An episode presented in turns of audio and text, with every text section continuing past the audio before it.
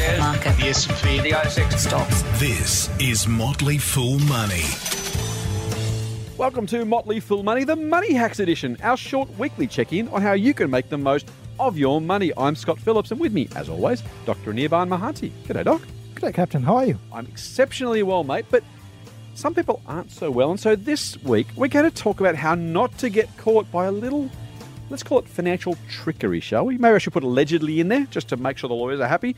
There is so much in the finance world that can really come to upset the personal financial apple cart. And while we normally talk about helping people make more money, this time we're going to try and help them not make less or at least not lose any because of some of the tricks that the financial industry in their greed, maybe, is that fair to say? Well, uh, let's let's just say you know in their attempt to get larger market share. That's very kind of you, and you'll certainly not be in court while I am. Let's talk about some of the tricks that the market can play on us. Mate, one that's been really on my mind the last couple of weeks is the old home loan cashback promotion. I hate this. Look, I love it from a business perspective. I'm kind of, it's one of those things where you, you hate it, but you kind of, you kind of appreciate it. There's a, a certain bank uh, that may start with A and end with Z, but it could be any bank. There are many banks. It could be any bank, um, who are offering a special deal right now. If you take out a home loan with them, they will give you a couple of grand in the kick, a couple of grand back straight away. Hey, you've signed your home loan documents. Thank you very much. Here's two thousand bucks or two and a half grand. Go and spend it how you want. Now, I don't know anyone who's not. You know, look, think about moving, think about settling on loans, think about buying new furniture. Who doesn't want a couple of grand straight from the bank, courtesy of the bank? Feels pretty good, right? But why would a bank do that? You know the answer? To get you to stop focusing on the interest rate. We've talked lots in Money Hacks in our normal podcast about the fact that if you can save a couple of half a percent maybe on your loan, you can probably save 50 or 80 grand over the life of a loan by getting a better interest rate. Now, why would the bank give you money? So you don't think about that interest rate. So you say, look, okay, I'll take your loan. I'll get your money. You'll get your couple of grand. You feel like you made a fortune. Guess what? Every day after that, they are taking money out of your back pocket. Don't let them do it. Yes, cashback is attractive. It's real money. It's there's not doing anything improper, but they are trying to distract you from the real issue, which is get a better rate. So make sure you don't get fooled by the cashback. Doc, what's a bit of financial trickery, or at least uh, what do you say, gaining market share? We're getting market share. There we I go. love getting market share. It's it's a, so another one that happens. Give us an example. Another example that happens is you know you get credit cards. Often would say, okay, you can sign up for this credit card, and we will give you fifty thousand points or twenty five thousand points. Oh, who doesn't love some frequent flyer free points? free points. That stuff is them. catnip, dude. It's yeah, I love it.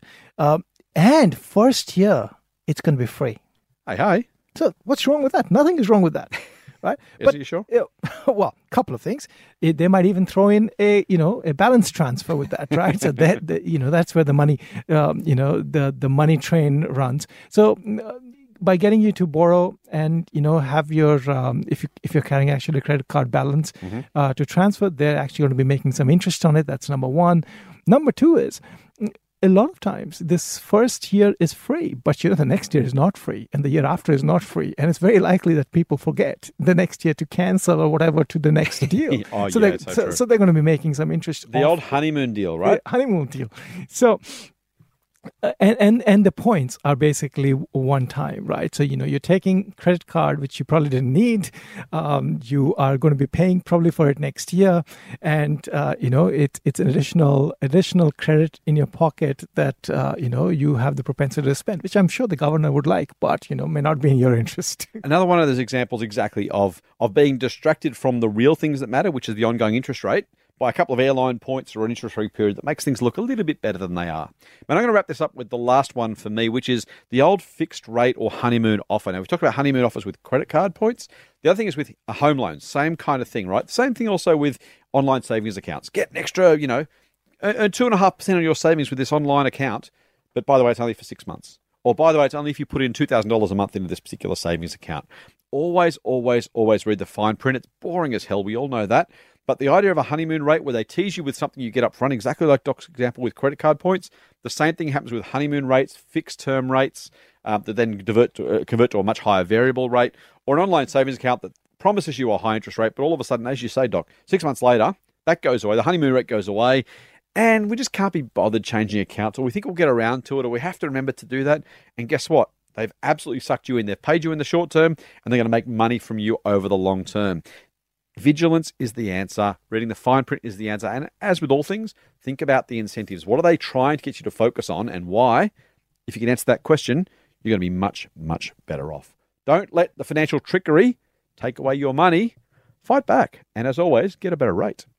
That's it for this week's Motley Fool Money Hacks. See you next week. Fool on. Fool on.